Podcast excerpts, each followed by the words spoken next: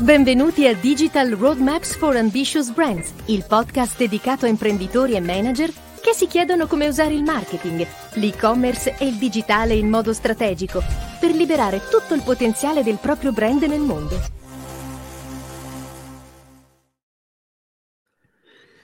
Buongiorno e benvenuti alla ennesima puntata del nostro podcast Digital Roadmaps for Ambitious Brand che ormai tiene compagnia a un numero ristretto ma molto diciamo, interessato dalle statistiche, ci risulta questo eh, gruppo di sostenitori. E siamo qui eh, con Nicola Bonora, ehm, strategist in WebSolute e specialmente content designer come attività che lo vede spesso sui fronti progettuali e con Buongiorno. me Claudio Tonti, eh, Head of Strategy del gruppo eh, che appunto mi occupo tipicamente di strategia digitale insieme a Nicola e a un gruppo di altre persone. Dicevo Nicola che eh, risottolineo la, la, la, i risultati del podcast che ci sono arrivati con le, le, varie statistiche che le piattaforme che utilizziamo di pubblicazione ci hanno dato, risultati molto interessanti di diffusione su una platea limitata, ma era il nostro obiettivo perché andiamo a parlare diciamo dei soggetti molto specifici, non, non certamente a un, a un, grande pubblico, ma comunque molto interessata e comunque anche in numeri eh, concettualmente o comunque piccoli, diciamo, ehm, rispetto alla continuità di ascolto e a tutta un'altra serie di parametri, eh, il podcast è stato individuato nell'essere nel top 10% ehm, delle piattaforme e soprattutto è stato selezionato da eh, Apple come in evidenza sulle categorie economia, macroeconomia e, e questi temi e da, Shopify, e da Spotify, scusate, non Shopify, in, eh, in, in, altri contesti. Quindi anche le redazioni, diciamo, no? le, le, gli editorial picks hanno, hanno, visto il podcast, lo hanno eh, messo in evidenza in alcune sezioni, quindi questo no? ci può solo far piacere. Onorati. Ottimo. Di cosa parliamo oggi? Andiamo subito al concreto. oggi, Nicola, vorrei parlare di eh, Comprehension Rate Optimization. E eh, tu sai bene che non è un gioco di parole mai voluto. Abbiamo già parlato in un'altra puntata di CRO, di Conversion Rate Optimization, ma appunto eh, vorrei provare ad andare oltre. Per cui chiedo a te di fare una prima introduzione di recap sul tema di conversion rate optimization come base di partenza per i nostri ragionamenti. Volentieri. La, la, la CRO, la, la, conversion rate optimization, alleggerita finché vogliamo anche del concetto di rate, quindi insomma così anche un pochino più innalzata, è quella uh, attività che si colloca ne, nell'ambito del miglioramento delle performance, quindi agisce su situazioni in cui progetti sono attivi, funzionanti, hanno dei risultati che si intende migliorare.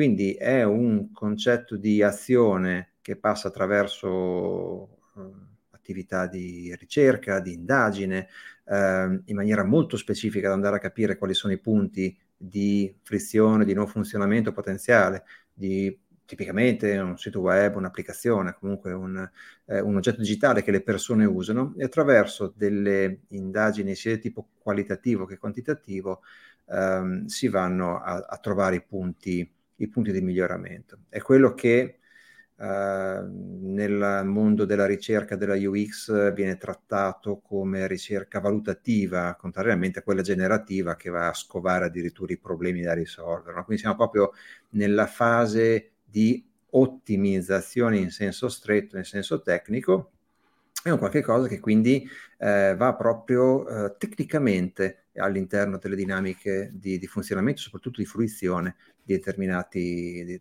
funzionalità, ambienti e, e via discorrendo. Eh, agisce quindi molto localmente su una certa fase del ciclo di vita eh, di un progetto, si concentra eh, quasi esclusivamente su questi aspetti, quindi un, un, pezzo alla volta, poi visti nel loro in, insieme, restituiscono tipicamente un piano di azione che ci dice apriamo un, apriamo un cantiere e un pezzettino alla volta mettiamo a posto questo, eh, questo edificio.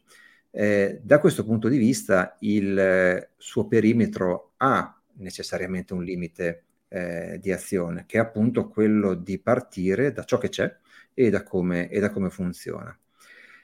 La sensazione però nostra, Claudio, credo che sia quella che c'è un, un, intorno, un prima, forse, se vogliamo, anche certo. se temporalmente, diciamo, n- non è corretto, forse al massimo certo. questa interpretazione, che però in alcuni casi, eh, ad esempio là dove la performance non è eh, così eh, immediatamente misurabile, non è così centrale, ehm, là dove la percezione del contenuto, ad esempio, è, è sicuramente un elemento fondamentale, oltre che alla sua esattezza quindi eh, il, il come è, è, forse altrettanto importante del cosa, no? quindi tutto il mondo in cui sostanzialmente l'esperienza appunto non è eh, mirata al raggiungimento di un task molto specifico, ma è essa stessa parte, diciamo così, del processo. No? In sì. questo caso forse la CRO in senso classico mostra un pochino i suoi limiti. Mostra i suoi la tua. Sì, questo sicuramente condivido in pieno. Eh, prima di fare un affondo su questo volevo eh, inserirmi su una cosa che hai detto, giusto per chiarire un attimo di, di, contesto, che poi sono le domande che vengono in mente, insomma, più naturali a tutti, no? Ottimizzare le performance di un applicativo, di un sito, di un oggetto, no? Ehm, ma lo avete appena disegnato, lo avete appena fatto, lo avete appena... è nuovo, no? Perché c'è bisogno di ottimizzarlo? Non potevate farlo già bene a monte? Ecco, ni, nel senso che per quanto ovviamente si lavori di progettazione, di design, di esperienza e di tante cose, come dicevi tu Nicola, il sito eh, o comunque questi oggetti sono oggetti che vengono usati dalle persone e quando tante persone usano degli oggetti, la, la, la, certezza di ciò che comprendono, recepiscono, imparano, capiscono, si allarga e diventa con dei bordi sfumati, no? meno netti, meno, meno ovvi. A noi magari a guardare certe cose sembrano ovvie, poi l'utente invece arriva lì e non capisce che deve cliccare lì per ottenere quell'informazione, piuttosto che non nota una certa cosa, no? Cioè, eh, e quindi no, non è scontato che un'applicazione, un sito, un oggetto digitale, pur giovane nel suo ciclo di vita, possa aver bisogno di ottimizzazione e miglioramento, miglioramento della performance. Anzi, direi, questo me l'ha insegnato tu, Nicola, che è bene partire dal presupposto che questo, c'è sempre questo bisogno e quindi tanto vale mettersi in un'ottica di redesign continuo che eh, inizia il più in alto possibile nella curva dell'ottimizzazione grazie alla fase iniziale di design di progettazione, ma poi mette in piedi un sistema snello di miglioramento continuo che lo porti sempre più in alto nella sua efficacia. No?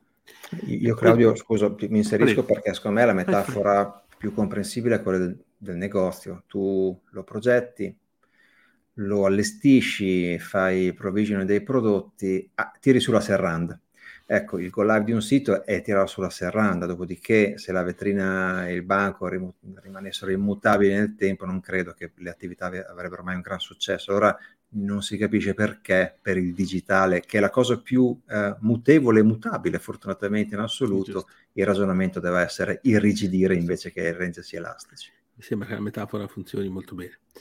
Eh, ok, superato questo ostacolo parziale, ma che è una, un'osservazione che mi sento fare alcune volte, quindi ho voluto chiarire, ritorno alla tua domanda. No? E, quindi tu sei arrivato a un punto dicendo che laddove la misurazione tu cura della performance è più difficile, per fare degli esempi, non ho delle call to action molto strutturate, non ho una lead generation, non ho un e-commerce, non ho un, un sistema di registrati per avere questi benefici un dato che mi torna, no?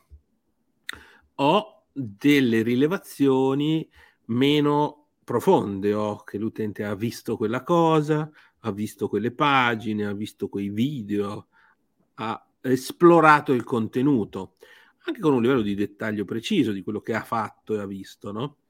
Ma tutto questo non ci dice nulla di ciò che gli è rimasto. Non ci dice niente di cosa ha capito non ci dice niente di ciò che ha percepito. Il sapere che il mio sito è stato visto 947.232 volte e che quella pagina è stata vista 32.133 volte e che il numero di pagine medio di visita è 2,44, non ci dice nulla del cosa è rimasta a quelle persone dopo che hanno visto 2,44 pagine. Quanto valore gli è rimasto nella testa? Cosa hanno percepito della mia marca? Cosa hanno capito della mia offerta? Cosa hanno capito del mio prodotto? Cosa pensano di me? Queste sono delle domande fondamentali, cioè che raramente nei progetti ci si fa mm? e si fanno. E detta così sembra molto strano perché facciamo un oggetto come un sito per comunicare delle cose, no?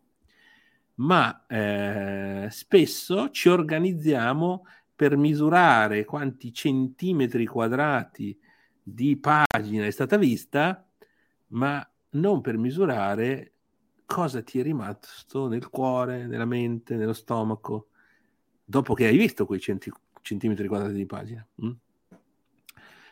Forse addirittura la eh, numericità del digitale, la capacità puntuale, precisa, micrometrica di misurazione del dato, eh, ha teso per un po' di tempo a oscurare eh, temi di rilevazione molto meno precisi dal punto di vista numerico, ma estremamente importanti per un'azienda e per il suo business.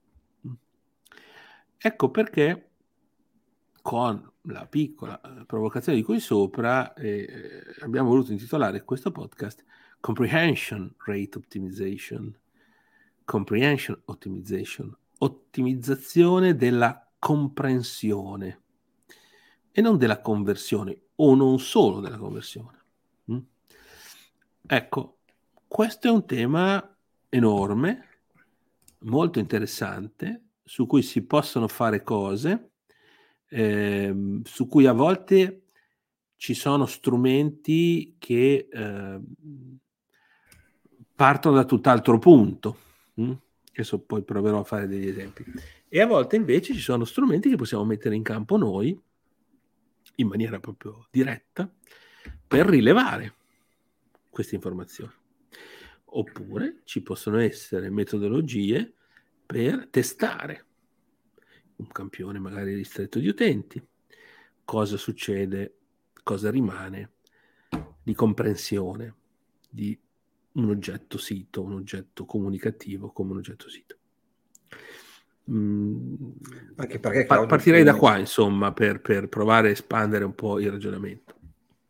Eh, stavo dicendo perché questo è se, se la performance ha la capacità caratteristica quando è misurata e migliorata, di, essere, di lavorare nel brevissimo periodo sostanzialmente, questo tipo invece di discorso è un pochino più scivoloso perché poi quello che all'improvviso si può scoprire è che dopo tanto tempo quello che noi pensavamo di essere come percepiti non era, eh, non era assolutamente quello che eh, ci aspettavamo e di conseguenza sia un po' troppo tardi magari per agire eh, anche in quella, in quella, direzione lì. Si tratta tutto sommato di come noi, eh, di come una marca si vuole rappresentare verso come questa marca è percepita, il che dire è la dannazione ovviamente, no? è la sfida meravigliosa che ci si pone a livello di marketing. Certo. Sai, eh, ci è capitato di lavorare in alcuni progetti eh, in cui eh, l'azienda, eh, in virtù di una propensione al marketing, diciamo quello tradizionale, no? di approccio tradizionale, mh, metteva già in campo degli strumenti di misurazione. Eh, di strumenti di misurazione basati sostanzialmente su ricerche di mercato commissionate a società che fanno ricerche di mercato, focus group, ricerche di mercato. Mh? Ehm, in cui venivano mappati tutta una serie di indicatori molto interessanti di percezione della marca del prodotto. Mm? Mi percepiscono giovane, vecchio, moderno, antico, serio, divertente, professionale, eh, chi più ne ha più ne metta, no? Eh, ritengono, capiscono le cinque, quali sono le cinque eh, properties ownable, le cinque qualità del mio prodotto che sono rimaste in testa alle persone, no? Quali sono invece eh, le cose che non gli sono rimaste in testa, delle cose che invece per me erano importanti. E, e tutto questo spesso anche in relazione magari alla concorrenza. Ecco, questo genere di strumento, ricerca di mercato classica, eh, con metodologie super classiche che si facevano già da tanti anni, eh, è uno strumento estremamente interessante e quando ci è capitato di lavorare in progetti in cui l'azienda aveva già questa metodologia, è stato molto bello e molto interessante vedere come l'azione del digitale eh, che puntava a ottenere certi risultati, ho in mente alcuni progetti specifici eh, in cui avevamo mh, alcune marche, alcuni prodotti da eh, portare da un aspetto vintage, da un aspetto di sicurezza, di qualità, di tradizione, ma di un po' impolverati, diciamo, come, come marchi, come prodotti, verso il mantenimento di quelle caratteristiche di sicurezza, efficacia, eh, certezza, ma aggiungendo un carattere, uno spirito alla marca, al prodotto più attuale, più giovane, più moderno, più eh, legato diciamo alla soddisfazione dei bisogni di un pubblico specifico, eh, ampio o meno ampio a seconda dei casi. E vedere come giorno 1, perché qui è sempre interessantissimo avere la misurazione del dato prima dell'azione, no? Eh, ma quando c'è la, l'abitudine a fare questo, per esempio una volta all'anno, eh, è chiaro questo poi c'è, c'è lo storico che, che, torna in campo. No? eh, vedere giorno 1 l'azienda che magari nel brief ci porta queste informazioni, ci dice vorrei un sito, una campagna di comunicazione, una, un'azione social, un'azione coordinata di tutte queste cose qui, che come obiettivo sposti queste levette mh, hm, più a destra, dove di solito stanno i numeri più grandi, no? e porti più da quel lato uh, queste aree di percepito che oggi il mercato ci riconosce di meno. E vedere l'anno dopo, due anni dopo, tre anni dopo in alcuni casi, di un progetto continuativo, con, con, con costante riorganizzazione, riottimizzazione, rifocus su questi obiettivi, vedere le levette che si sono spostate. Vedere che si sono spostate, vedere che dopo due anni eh, il mercato, le persone eh, con arrivazione statistica, quindi con una valenza diciamo scientifica, eh, dichiarano, dicono di vedere quella marca, quei prodotti con, con quei valori, con quelle caratteristiche. Mm? Ecco, questo so, sono partito qui perché questa è la metodica più standard che, che c'è, eccezionale, non sempre percorribile per, per questioni, uno, di possibilità proprio pratiche, due per costi, tre per tempi e quattro anche per, come dire, eh, fitting col, col, proprio modello di business sul proprio mercato, no? Magari per un'azienda che lavora su, sul, sulla GDO, sulla, sulla eh, consumer products, no? Su, su, consumer goods è più semplice, mentre per una società che lavora o nel B2B o in altre cose è molto più difficile farlo. Mm. Ecco, mm, Nicola, questo genere di rilevazione no? del percepito. Eh, come spazia secondo te da componenti di design visuale a componenti di contenuto, a componenti di architettura e informazione? Cioè, quanto tutte queste parti eh, eh, contribuiscono poi a questo risultato? E eh, dopodiché ti chiederei eh, di ragionare insieme a me del come invece è possibile rilevare queste informazioni se non si ha a disposizione una ricerca di mercato permanente eh, nelle metodologie classiche che ho appena descritto. Mm. Io credo che innanzitutto um, il concetto di, di mm, percezione della marca online sia uh, se non totalmente, pesantissimamente condizionato dall'esperienza che tu hai online. Quindi eh, c'è comunque una componente, chiamiamola funzionale, Per cui ehm, la promessa di marca in ambiente digitale è innanzitutto la bontà dell'esperienza in termini molto concreti, quindi c'è la parte eh, di, di, semplicità, di facilità, di velocità, ehm, che, che, è la componente indispensabile, ma che anche in situazioni, eh, come dire, strutturate, eh, a volte si tende a, a sottovalutare. Quindi per, per, fugare qualsiasi dubbio, comunque una componente diciamo, funzionale è essa stessa una, una, una componente di, eh, di brand. Eh, il nostro amico Gianluca Diegoli qualche tempo fa pontificò sul fatto che la UX è eh, l'estrema componente di brand, è, la più, è la massima espressione, diciamo così, no? del de uh, de, de sostenere una, una, promessa di, di marca. E, ed effettivamente online più, più che altro è, è, senz'altro questa una componente importante. Dopodiché è ovvio che ehm, soprattutto in situazioni che tu citavi prima, cioè quelle non così strettamente legate a conversioni così tangibili, eh, tutto quello che sta concettualmente intorno a questi flussi che sono il punto di parità, cioè un qualche cosa di imprescindibile, eh, concorre a, a, creare quel tipo di percezione e la percezione chiaramente al di là delle, delle performance crea fedeltà, eh, crea ripetitività, crea eh, crea gli ambassador crea tutto quello che, come dire, l'equity di marca poi diventa a un certo punto. Quindi è ovvio che eh, lavorare su quello che sta intorno al, chiamiamolo il prodotto di per sé, ehm, diventa, diventa altrettanto importante e se si misura solo una delle due componenti e non l'altra, a quel punto eh, la, il, il, compito viene svolto solo a metà. Il problema è che nella metà, diciamo, più soft, quella, di, quella del contenuto, quella del, eh, del, dell'esperienza più alta, si rischia di, no, di non misurarla, di non poterla appunto misurare.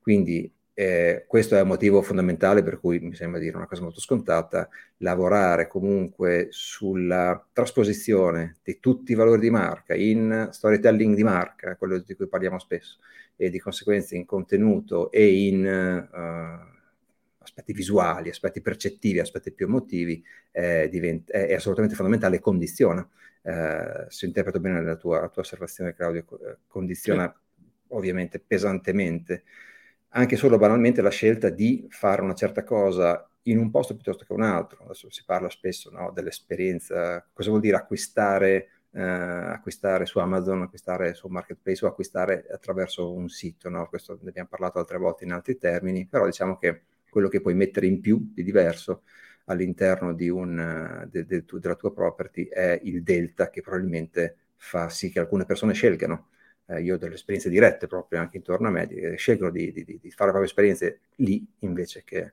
invece che altrove, anche se fosse più, più conveniente. Quindi è proprio il valore di quella, di quella componente.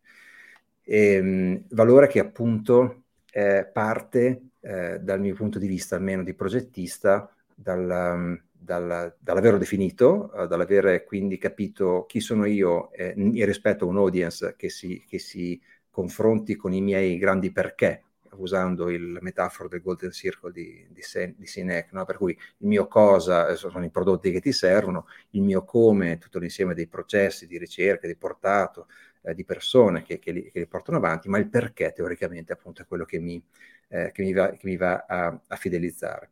E quindi la misurazione di quel perché forse Claudio diventa, eh, diciamo, in quei dintorni lì diventa un elemento, un elemento importante.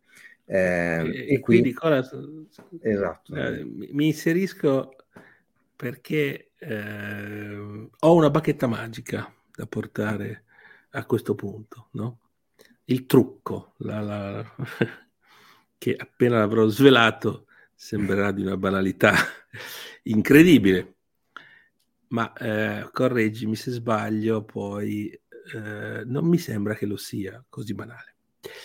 Eh, quindi abbiamo identificato bene che cosa si potrebbe misurare, no? ne abbiamo parlato per diversi minuti e che cosa sarebbe interessante conoscere, sapere per un'azienda che realizza, pubblica, promuove un, un oggetto digitale come un sito, per esempio, o fa una campagna di comunicazione digitale che ha delle landing page, no? sbarchi di qua o di là. Mm?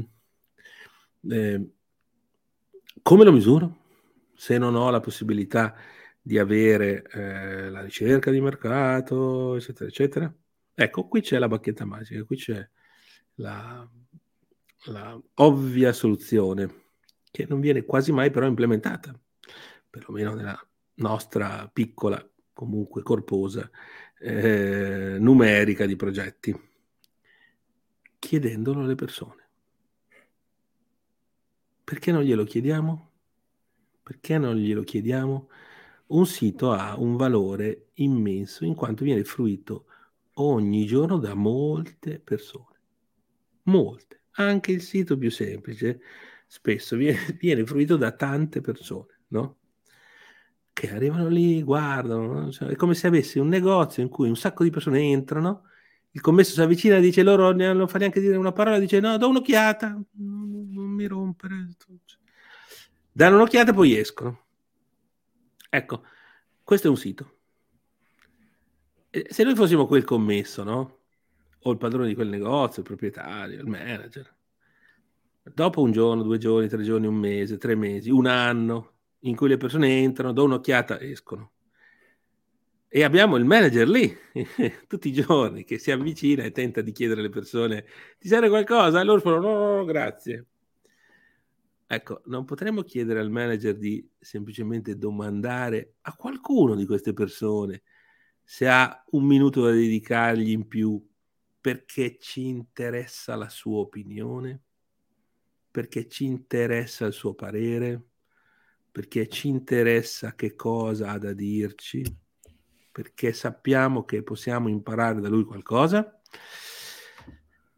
Io penso che sia naturale, che sia normale, no? chiedere un feedback sul luogo di lavoro, al proprio capo, su, nello sport, all'allenatore ai compagni, nella vita di coppia, per, per allargare no, le maglie di questo ragionamento. E perché invece con, con, con altrettanta serenità non possiamo chiedere agli utenti di un sito se hanno due minuti da dedicarci e se possono rispondere a 5 domande, 3, 7, non 52, non 99, no? Eh, che ci aiutino a comprendere cosa hanno percepito del nostro sito, cosa hanno percepito della nostra marca, tutto quello di cui sopra, no? Il perché, il cosa, il come, tutte, tutta quella roba là. La mia domanda è, perché non glielo chiediamo mai? E pur avendo la bacchetta magica della domanda, non ho quella della risposta, no? Perché non glielo chiediamo mai o molto raramente? Faccio, provo a fare un po' l'avvocato del diavolo su questo, Claudio. La... Non c'è un senso di invadenza che da utente puoi percepire, quel senso di fastidio che ormai forse dovuto anche alla saturazione nel vederti porre delle domande. Poi è chiaro che lo stiamo vedendo adesso ne stiamo parlando dal punto di vista del back office, no? del, del, perché il, il, mandante, diciamo così, il detentore di un sito no, non lo fa. Però da, da, da, potrebbe essere, secondo te, il dubbio di non essere ascoltati o di essere percepiti come invadenti una delle motivazioni per cui non lo si fa o è semplicemente leggerezza e...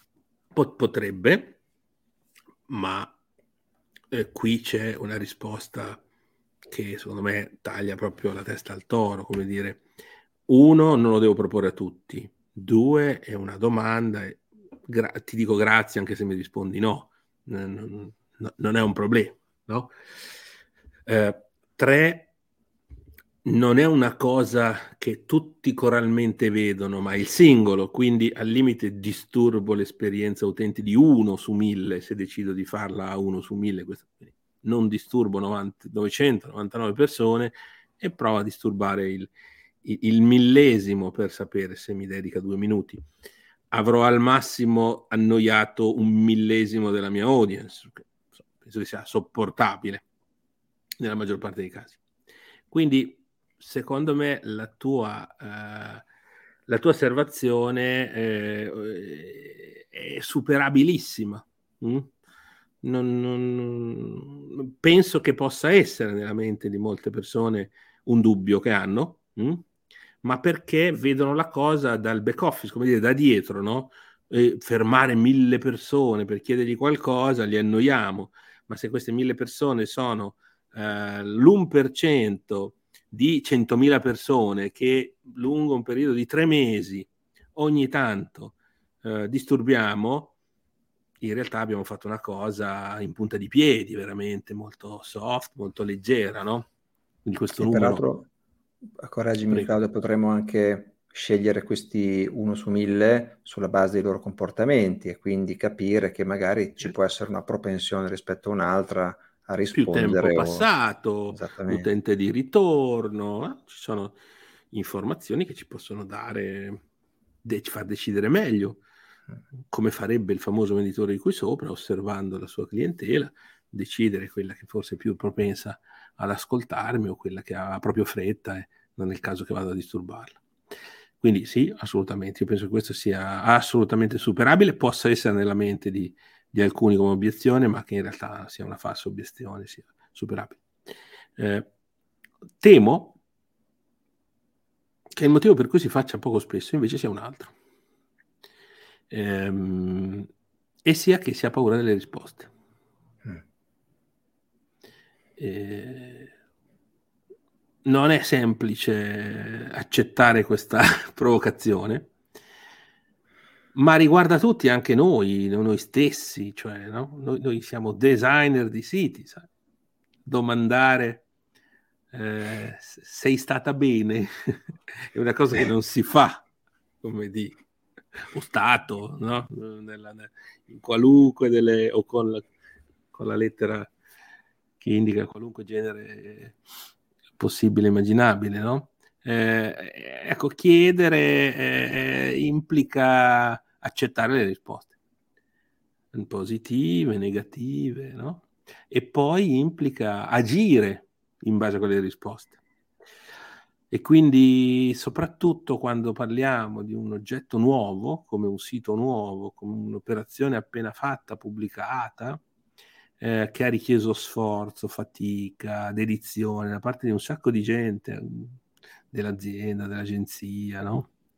Eh, subito metterlo in discussione con delle domande fa paura perché va a minare una fatica di deliverable, di, di, di risultato raggiunta, no? E quindi, ah, ok, abbiamo pubblicato, ah, ci possiamo rilassare. Invece no, sarebbe il momento in cui sarebbe giusto cominciare a chiedere, ma implica non rilassarsi, implica ricevere delle risposte e agire di conseguenza, rimettere mano a cose già decise, eh, portare su tavoli a volte più alti delle informazioni importanti come la percezione della marca o di un certo prodotto non viene compreso. No? Magari non è neanche nella responsabilità del marketing o, di chi ha, o del digital, di chi ha operato quel pezzo di progetto. No? Eh, ecco, io temo che questa paura inconscia, come dire, eh, sia il maggior freno, il maggior freno tra quelli che ci possono essere.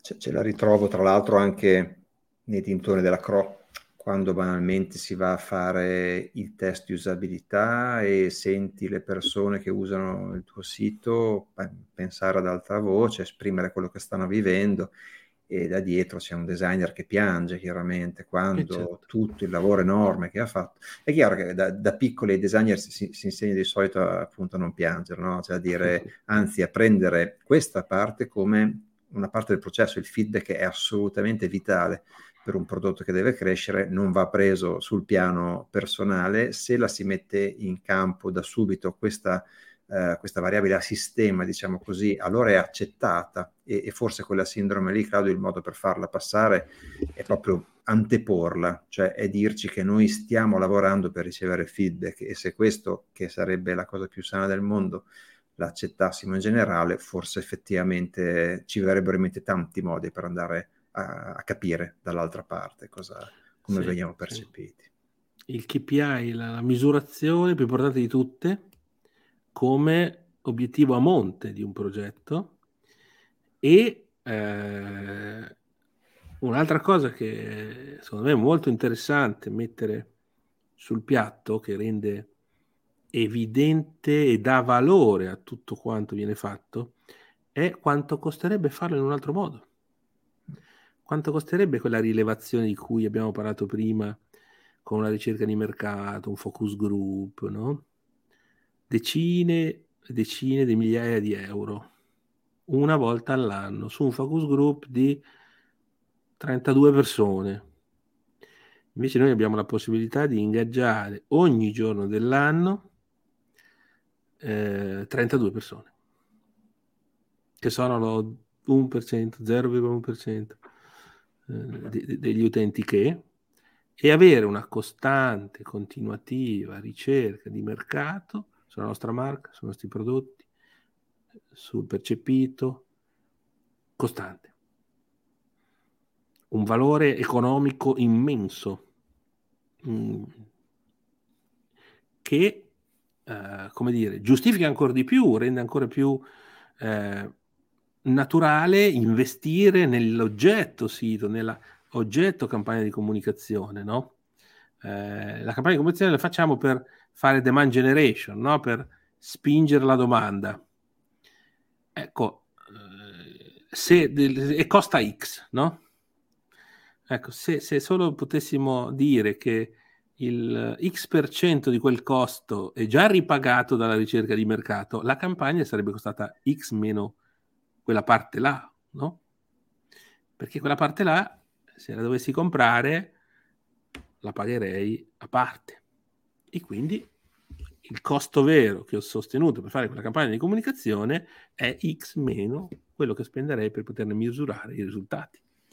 E così via. Quindi ehm, questa è un po' una fissa no, che noi abbiamo, ma ormai chi ci segue la, eh, le cose non sono mai una cosa sola e quindi se noi le guardiamo sempre da più punti di vista scopriamo come anche quando investiamo su una cosa dovremmo valutare tutti i valori che ci porta per valutare il vero costo, no? Un euro è un euro speso bene quando è speso su una cosa che mi fa raggiungere più di un obiettivo, perché a quel punto avrò speso 20 centesimi sul primo, 20 centesimi sul secondo, 50 sul terzo e 10 sul quarto obiettivo, e non un euro su ciascuno di quegli obiettivi, che sarebbero 5 euro, no? Ecco, L'e-commerce come tipico esempio, giusto? L'e-commerce, un altro esempio che mm. sì, sì, stracitato, ma è assolutamente, è forse il primo esempio di questo concetto. Eh, ecco, ok, io eh, sono abbastanza soddisfatto delle de, de, cose che ci siamo raccontati, perché sai, quando le, le penso da solo, le pensiamo da soli, sono sempre meno definite. Poi nel dialogarle si, dialogare si definiscono meglio, soprattutto nel questa è una cosa che ho imparato molti anni fa nel, nello spiegarli agli altri, le capisco meglio io. Ecco. Eh... È il motivo, Claudio, per cui fare formazione è il vero test su quello che sai, perché finché non lo dici, non lo sai, in realtà non lo sai trasmettere, di conseguenza è un po' sterile quel tipo di conoscenza. E poi lo capisci meglio te alla, fi- alla fine, mm. quando l'hai spiegato, eh, ne hai una versione 2.0 di quella cosa dentro di te, più definita, più precisa, perché ti sei dovuto obbligare no? a razionalizzarlo, a schematizzarlo, a ingabbiarlo per poterlo trasferire. Se non l'ha in pacchetto, questa roba non la sposto da una mente a un'altra. No? Ecco, alla fine me la, ritrovo, impac- me la ritrovo impacchettata anche dentro certo. di me. No? Certo, esatto, okay. esatto, esatto. Ottimo, io mi fermerei qui, Nicola. Eh, obiettivo di quest'anno, lo ripeto sempre, è rimanere su un minutaggio Uh, più breve, anche perché le statistiche, dobbiamo imparare dalle statistiche, ci dicono che mm. questo è il minutaggio giusto, che le persone ci seguono fino a questo minutaggio con grande attenzione, poi alcuni cominciano a faticare a rimanere di più. Quindi, siccome noi leggiamo le statistiche e impariamo da esse, rimarremo intorno, entro i 40 minuti di, di puntata. Uh, Nicola, ti ringrazio del tempo che hai dedicato a questa cosa oggi. Grazie a te. Eh, ringrazio tutte le persone che ci hanno seguito, ovviamente le invito a fare quelle cose solite di iscriversi al canale, eh, pigiare su cuoricini, manine, pollici su o qualunque altra icona identifichi un aspetto positivo verso questo contenuto e vi saluto alla prossima puntata. Grazie a tutti. Ciao, grazie. Se sei arrivato alla fine, lasciaci pure i tuoi commenti e suggerimenti. Iscriviti al canale se vuoi continuare ad ascoltarci. Digital Roadmaps for Ambitious Brands, il podcast dedicato a imprenditori e manager che si chiedono come usare il marketing, l'e-commerce e il digitale in modo strategico per liberare tutto il potenziale del proprio brand nel mondo.